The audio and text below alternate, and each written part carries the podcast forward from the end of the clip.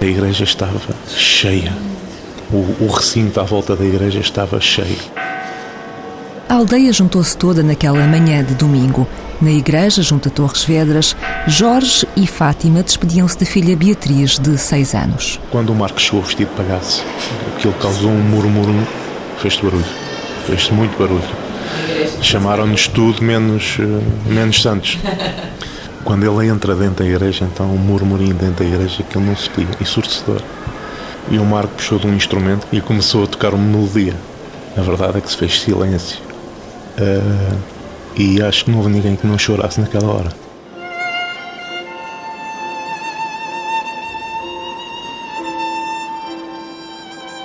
Mark Meckleberg foi ao funeral como Beatriz sempre o conhecera, vestido de palhaço. Era o, o tema de um filme que chama-se The Rose. Bette Midler, a atriz, fez o papel principal, que era a história de Janis Joplin. E depois estendi a mão no bolso e tirei o kazoo, fechei os olhos e simplesmente comecei a tocar esta melodia. E de repente todos. Tudo ficou silêncio. Podias ouvir a alfinete cair. Quando terminei, abri os olhos e começo a ouvir isso. Uma pessoa. Não aplausa, aquela coisa de solidariedade, não é? E depois dois, mais três, e depois pum, e de repente a coisa espalhou até todo mundo lá, unidos. Pum! No funeral de uma menina de seis anos, no meio de uma igreja. Quem podia imaginar?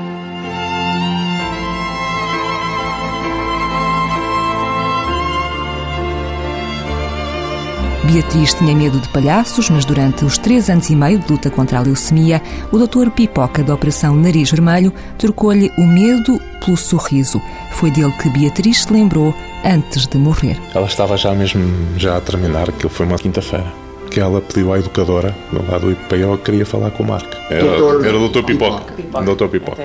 Ela, ela, tinha uma particular um particular gosto pelo pipoca e pelo chocapic. Pronto, que eram os, os dois porque ela achava que o chocapic é negro, então ela achava que ele era feito de chocolate só. O doutor Pipoca despediu-se de Beatriz com uma história, um truque, um nariz vermelho e os pais fizeram questão de convidá-lo para o funeral. Nós vivemos numa aldeia, portanto aquilo não era normal.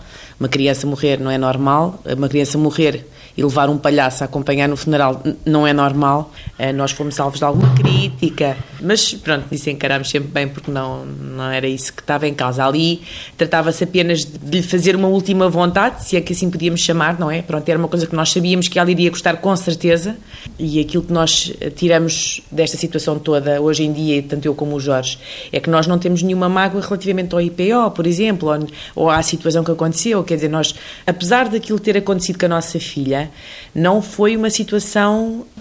É uma situação que deixa saudade, mas não é uma situação que se torne triste. Não quer dizer que não chore de saudade, não quer dizer que. Estou aqui lavada em lágrimas. uh, mas uma das coisas que eu me recordo foi no momento em que ela realmente estava a partir e que nós pedimos para de facto ela fosse desligada de qualquer, eh, de qualquer máquina, qualquer aparelho de diagnóstico, porque realmente não fazia sentido naquela altura do campeonato, não é? Não fazia sentido. E, e de facto, uma das coisas que nós pedimos e que eu me recordo ter dito ao Jorge foi: vamos deixá-la partir em paz. E partir, ou seja, está entregue, não é? Pronto. Acabou aqui. Eh, eu costumo dizer que é assim: nós tivemos a oportunidade, que muitos pais infelizmente não têm quando perdem um filho de acidente, por exemplo, não é? Nós tivemos a oportunidade de fazer o luto com ela viva. Pá, faleceu, vai embora, mas por outro lado, é para que alívio que isto acabou. Porque aquilo não era vida para ninguém, não era vida para mim, não era vida para a Fátima, não era vida para a Beatriz, não era vida para ninguém. No dia que a, que a Beatriz faleceu e nós não estávamos preparados lá com roupa, eu tinha dito Jorge, não, eu não vou vestir os vestidinhos de lacinhos e não sei o quê porque ela não gosta, portanto eu vou-lhe vestir a roupa que ela mais adora, que é a saia de ganga e os ombros à mostra, portanto tudo a coisa mais, o mais normal que, que possa existir e portanto essa roupa estava em casa e ela faleceu comigo e com o pai no quarto, portanto hum, completamente, situação completamente controlada e tudo tranquilo. Um, pedimos no hospital que não fizessem nada sem nós regressarmos. Pronto, isto para quê? Para dar tempo de nós irmos a casa, tratarmos de tudo, voltarmos e fazermos o processo todo até o lavar depois de estar morta, uh, o assistir à médica a, realmente a fazer a confirmação do óbito, uh, inclusive a colocação dela na, na, no saco para ser, para ser descida até à, à morgue.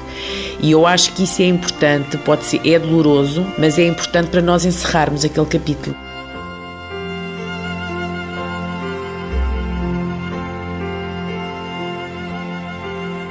O luto pelos doentes terminais começa antes do momento da morte. É aqui que entram as equipas de cuidados paliativos. Com um tumor na cabeça, Inês Madeira foi acompanhada pela equipa do Agrupamento de Centros de Saúde da Rábida. Morreu em março, na casa em Setúbal. Na sala onde estamos era o quarto da Inês. Este era o quarto da Inês. E foi logo a primeira coisa que fiz, foi tentar, foi modificar a casa e torná-la diferente apesar de não me esquecer, obviamente. Ana Paula, 54 anos, sempre viveu com a irmã. É capaz de ser um bocado estranho, mas uh, a Inês foi cremada e eu decidi manter as cinzas. Talvez, não sei, uh, mas senti-me acompanhada sempre com o facto de ter as cinzas aqui. Tens aqui neste quarto? Sim, estão ali, naquele pote e todas as semanas ponho uma, uma, flor, porque a Inês gostava muito. Ana Paula mantém um contacto com Helena Salazar, a psicóloga de cuidados paliativos. Esse é o grande objetivo do processo de luto, que é transformar a perda em ganho. Ganha-se uma redefinição de vida, ganha-se uh, uma proximidade com os outros, um respeito imenso por si mesma. Eu não posso dizer que estou bem, porque que eu vou sempre sentir a falta e vou sempre lembrar-me que a Inês partiu e vou sempre ter saudades. Por incrível que pareça, quanto mais o tempo passa, mais saudades se sentem. Uh, toda a gente me diz o tempo, o tempo.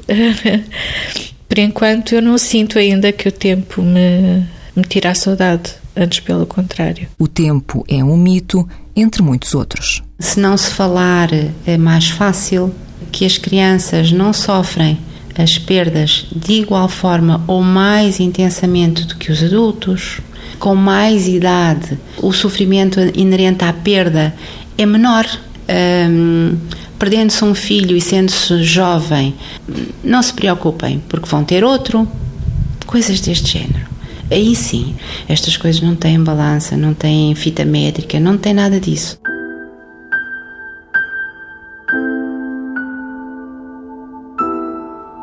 Cada um tem o seu tempo e, e, e, no fundo as pessoas só querem isso mesmo, só querem sentir que não estão sozinhas. Sentiu-se sozinha alguma vez? Muito. Mesmo tendo esta família toda que é acolhedora e que é protetora e que está lá para mim, houve momentos em que me senti desoladoramente só. Céu Martins perdeu o filho há sete anos, sentiu-se sozinha e sem rumo. O que eu senti é, é que ninguém nos compreende.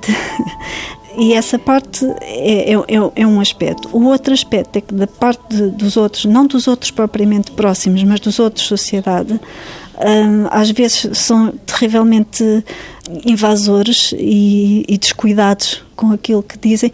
A gente percebe que não é por mal. Olha, uma coisa muito simples: quando eu voltei ao serviço, uma colega tinha sido mãe há pouco tempo e foi mostrar a criança e eu estava a tentar passar despercebida a ficar sossegadinha no meu escritório, mas a, a, colega da frente não deixou e disse: Então, anda lá a ver o filho da Manela, está aí, não sei o que, todo giro. E eu, pronto, se eu não for, as pessoas vão pensar que eu não quero saber da Manela, que não gosto do filho, que não lá fui eu. Então estava toda a, toda a gente ali à volta, beijinhos, ai que giro, que bem, que sorrido, não sei o quê, tem, já tem dentinho, não tem dentinho, não sei o quê. E eu, assim, pronto, tenho que me ir embora. Beijinho, eh, tudo bom, e vou-me embora, porque eu ainda não estou em condições de enfrentar isto.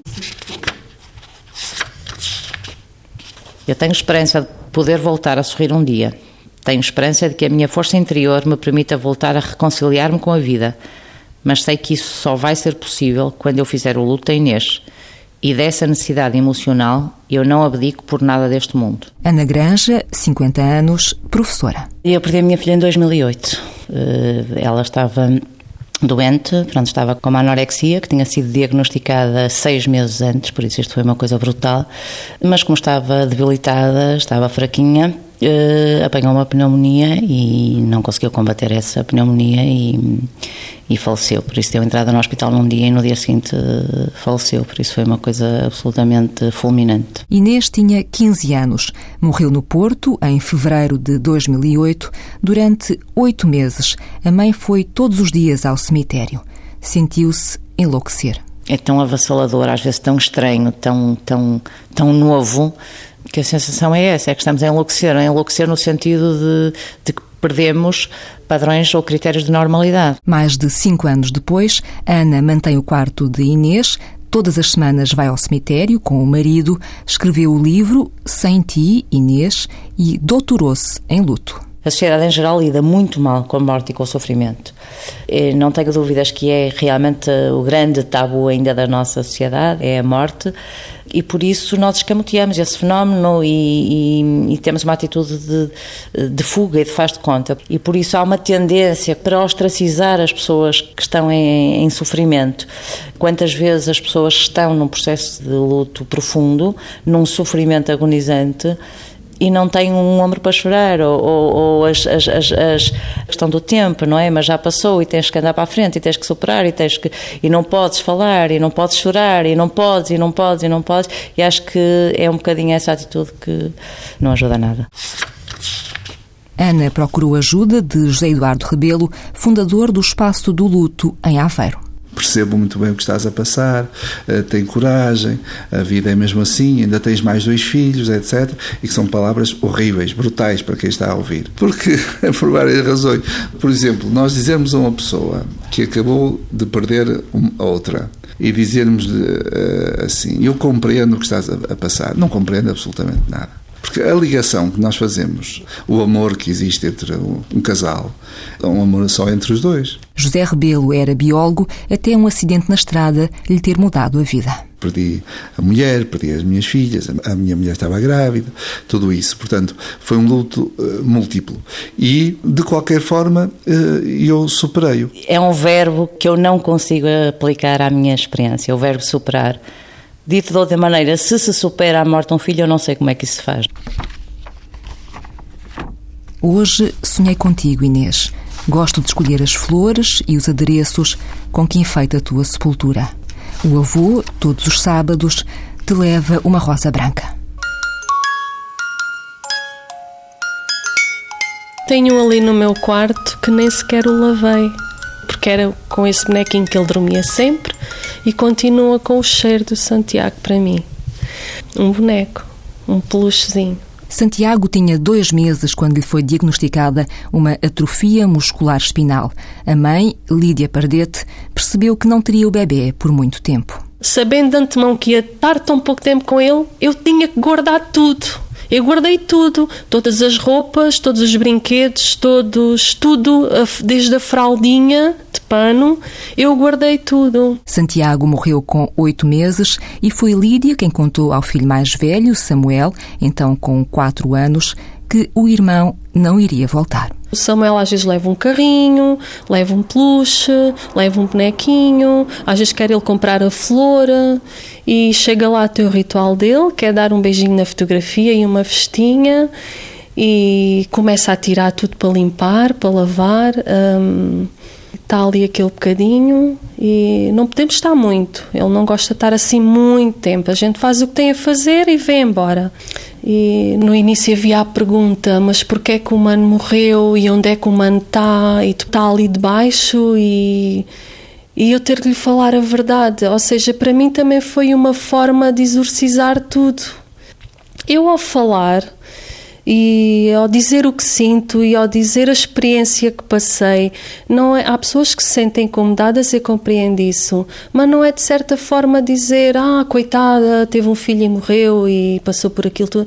Não é, é é possível a gente dar a volta e seguir em frente, né? sempre com as recordações e as memórias, porque eu não posso ser que tenho más memórias. Não tenho, era meu filho, né? era um bebê. E nós começámos a falar a palavra morte assim com naturalidade, porque não é não falando que as coisas deixam de, de existir. Às vezes, ai pá, falas de morte assim ao pé do, do, do miúdo. Às vezes, amigos ou familiares. E estou, mas está a vida e está a morte. Andam sempre lado a lado. É uma coisa normal. Não é tabu nenhum para ele. Não faz mal chorar, não faz mal falar, nem faz mal lembrar. Comprámos uma banheira insuflável para pôr em cima da cama, porque ele adorava o banho. E foi na, o último banho dele foi no dia 6 de, de fevereiro. Foi uma sexta-feira. Um, Deitámos-lo, ele já tinha os lábios muito roxos, já estava mesmo a, a entrar em paragem uh, respiratória. E o meu marido foi chamar a enfermeira. E na altura em que se começou a fazer aquelas manobras todas, lembro-me, eu e o meu marido olhámos um para o outro e, e só dizemos: isto não pode continuar, isto vai ter que acabar. E dissemos, felizmente que a médica estava, e dissemos: olha, não faça mais nada, deixem-no ir. E quando a médica se, se apercebeu que nós queríamos que aquilo parasse e mandou parar tudo, e pronto. E Santiago partiu nesse dia.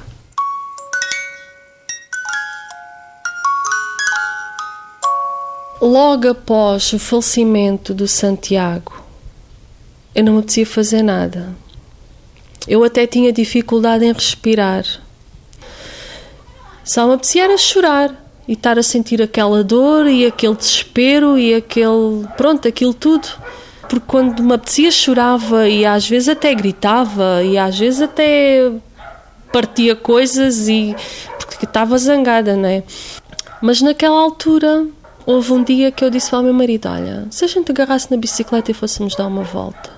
E pedalávamos desalmadamente e passávamos por cima de tudo e às vezes dava eu começava a gritar com aquela, não sei, parecia que tinha que despejar tudo cá para fora e ele acompanhava e gritava também. E éramos dois malucos que andávamos ali. E isto ainda levou assim um tempo. E eu comecei a pedalar de tal forma, desenfreadamente, que eu pensei: agora chego a casa e não me vou mexer. Mas nunca me doeu o músculo, nunca me doeu o rabo e como é que isto é possível? A dor que eu tenho é assim tão grande que eu não sinto a dor física uh, e começámos a fazer isso um ritual. Quando atinge esse equilíbrio, e isso acontece assim. Isto é, há um clique nos dedos, um dia acorda, vai na rua e descobre novamente que as borboletas são belas, as flores também, e que consegue apaixonar sem traição, que se sente apaziguada consigo mesmo e com o seu passado. É nessa altura que, por exemplo, é capaz de pegar no quadro numa fotografia do seu passado e colocar na parede numa galeria onde estão muitas outras uh, fotografias de outros seus passados. A filha do ator Álvaro Félix ainda não consegue ver fotos do pai, mas usa muitos objetos pessoais. Eu ando sempre com o relógio dele, nos meus dias andei com muita coisa, parecia uma boneca. Com, o pai era muito de fios, de, de anéis, de pulseiras. E portanto eu andava com o fio dele, com a pulseira dele, com o anel dele, com a echarpe que ele tinha usado na entrevista que tinha dado em março e que uso orgulhosamente sempre que tenho uma saída, é sempre que eu levo a echarpe do meu pai mas para mim, por exemplo, tenho aquela fotografia ali, mas não tenho, não, não consigo hum, ter fotografias do meu pai em casa. Os olhos de Susana brilham de orgulho quando fala do pai Álvaro, uma figura de Setúbal. Eu digo não sou Susana Félix, sou filha de Álvaro Félix. Um ator que se despediu do palco com o musical Luísa Todi. Havia uma um, que ouvia-se durante o musical todo, que ia, só ouvindo chamar Luísa Todi, Luísa Todi. E depois meu pai cantava uma para a Luísa Todi, que, eh, portanto, ele era o pai da Luísa Todi, foi casar a filha, e que dizia: Minha filha, que dia feliz. E isto era muito engraçado que ele andava em casa a cantar isto, mas ele fazia com uma voz de, de ópera mesmo, eh, da ópera, que ele não, não, era muito grande cantor. E então era muito engraçado chegarmos lá à casa dele e ele punha-se para mim: Minha filha, que dia feliz. E então eu lhe cantando esses três sozinhos. E é claro que tinha que depois cantar a parte final, que era uh, quando, quando. Agora me lembro da música, não da letra, que é quando, quando fecha o pano. É hora da despedida. E cantava-lhe, claro, que era a hora da despedida. E foi.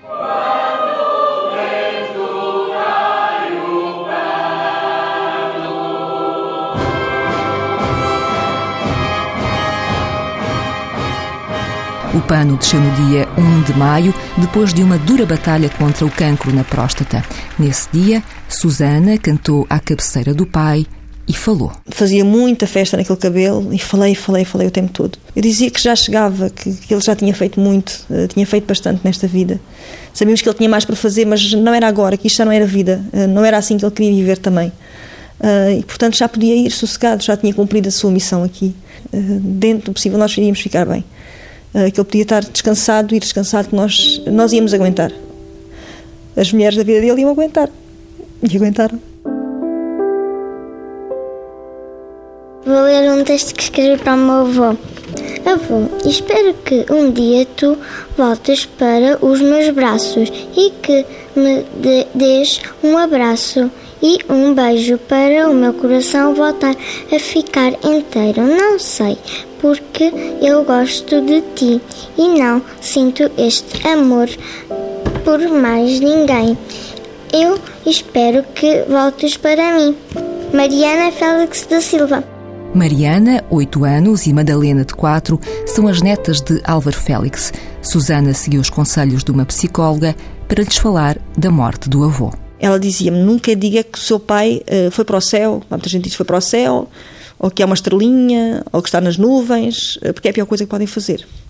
A Mariana tem que perceber que terminou e acabou e tem que ouvir a palavra morte. Tem que perceber que o avô morreu. E foi o que realmente fizemos e que funcionou muito bem. A pequenita, como tem 4 anos, já é, tem uma, uma percepção diferente. Era como foi complicado. E olhava para o céu e dizia: Mãe, onde é que está o avô? O avô foi para o céu. Ele tem asas, mãe. Sim, não, filho, o avô não tem asas, não foi para o céu. Então está onde? E, e depois começou a ter realmente a, percepção, porque fui eu ia comprar flores para dar ao cemitério.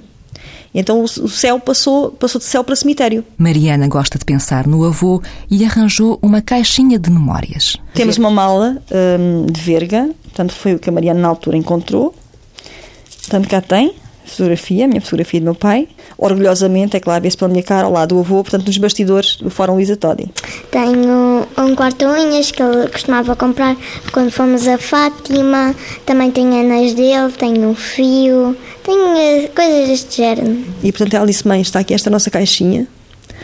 Quando tiver saudades do avô, dizes-me, juntamos as duas, abrimos a caixinha e vemos.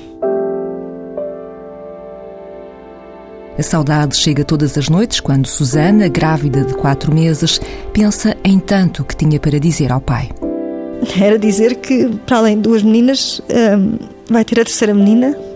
Não consegui que fosse o menino que ele tanto queria, porque ele teve o desgosto de ter duas raparigas, duas filhas. Cada filha que nascia para ele era mais uma rapariga, mais uma rapariga, depois duas netas, tanto mais uma menina, mais uma menina. E agora, quando fui fazer a ecografia, claro que me lembrei logo dele, foi a primeira coisa, quando o médico disse: tragédia, vem mais uma rapariga mas queria que ele soubesse que nós estamos bem, acima de tudo. E a vida continua.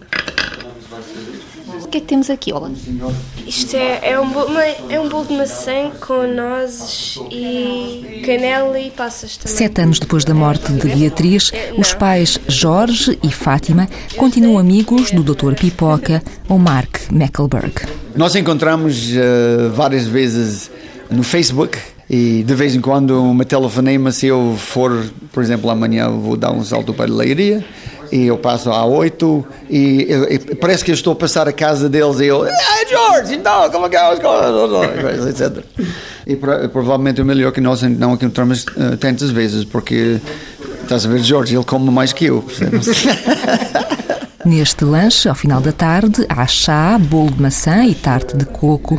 Fátima lembra-se de outra refeição, logo depois do funeral de Beatriz. Nós, na segunda-feira, a seguir ao funeral, nós almoçámos e almoçámos com a família uh, e depois tínhamos por hábito ir beber um café. E, e, nós dissemos, então, vamos beber um café?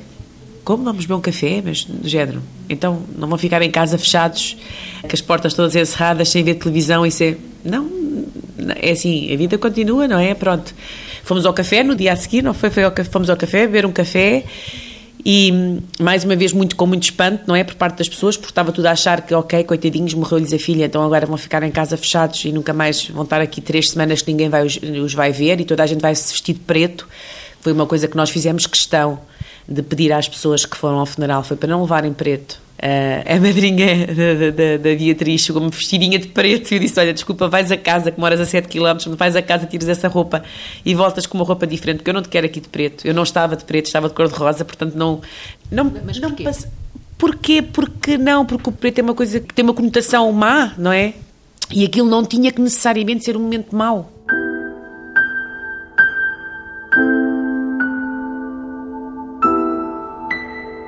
No início, no primeiro, segundo ano, se calhar. Gostavam de passar o dia do pai, gostavam de passar o meu dia de anos, o dia dos anos dela.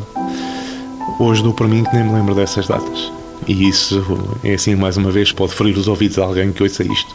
Mas eu, para mim, é uma alegria, porque eu sei que não estou preso àquilo, não fiquei agarrado àquela situação. Uh, sei que ela está entregue, ela está no melhor sítio que pode estar e que ela está bem. Temos uma pequenina com 5 anos, 5 anos e meio, uma Catarina, que faz algumas questões da irmã, da Mana. Nunca a conheceu, porque ela nasceu dois anos após a, a irmã ter falecido. Mas é o quarto da irmã, é os brinquedos. Este brinquedo era da minha Mana, este brinquedo Sim, faz referências, mas não com, não com nenhum tipo de papão, não é? Faz referência, mas normalmente, ok? Não, não está connosco. Oh, filha, a Mana não está cá, a Mana está ao pé de Jesus e pronto. E, e acabou a conversa por aí. Não tem que. É, é um processo natural. Vai doer para os que ficam, mais do que para quem parte. Portanto, não é? É uma coisa que é natural e tem que ser encarada com naturalidade. A filha Catarina tem hoje 5 anos, mas Jorge e Fátima não escondem que o casamento esteve por um fio. Nós estivemos à, à beirinha de um divórcio. Não nos tínhamos uh, ainda separado fisicamente em casa, mas vivíamos como se praticamente estivéssemos separados. Chegámos inclusive a fazer, a começar a falar da separação dos bens, quem é que fica com a casa, quem é que fica com o carro, aquelas coisas é, práticas, digamos assim. Porque quer a gente queira, quer não, há um afastamento natural, não é? E é assim, Pode ser casais que se amem muito, pode ser casais que tenham muita força, mas há ali qualquer coisa que falha, porque a nossa atenção obrigatoriamente vai para o nosso filho, naquele momento, não é? Portanto, é natural que o cônjuge fique defraudado, digamos assim, da relação que estava à espera, quer do lado do pai, quer, neste caso, quer do lado do pai, quer do lado da mãe. Mais de metade dos casais que perdem um filho acaba por separar-se. O casal em si e o casamento sofre um stress uh, violento porque quando uma pessoa casa, normalmente há, aquela, há o projeto de vida direitinho. Eu nunca ouvi dizer uma mãe dizer quem me dera a mim ter um filho deficiente. Não é um sonho de todo. Não é, ponto final. Por isso então é que se tem que fazer o luto uma perda da fantasia. E muitas vezes as relações deterioraram, os laços que nos ligavam uh, desfizeram-se. E, e sim, há consequências, claro que sim. A Cristina separou-se, não? sim, eu acabei por me separar. Faço parte da estatística, exatamente. Cristina Felizardo, assistente social, conselheira de luto. A minha perda é pelo filho, pelo nascimento do filho deficiente. Um filho deficiente, um aborto, uma separação, o desemprego, a perda da casa, uma amputação. O luto não está apenas associado à morte. Todas as pessoas fazem luto. Com maior ou menor intensidade, acabamos por fazer cerca de 40 lutos, está provado, ao longo da nossa vida. E todas superam o luto.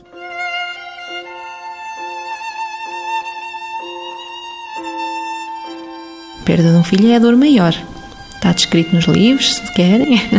tá? E a nível emocional, eu acredito que, que esse vai ser sempre agridoce a memória de um filho partido. No entanto, é possível voltar a viver, é possível voltar a ser feliz.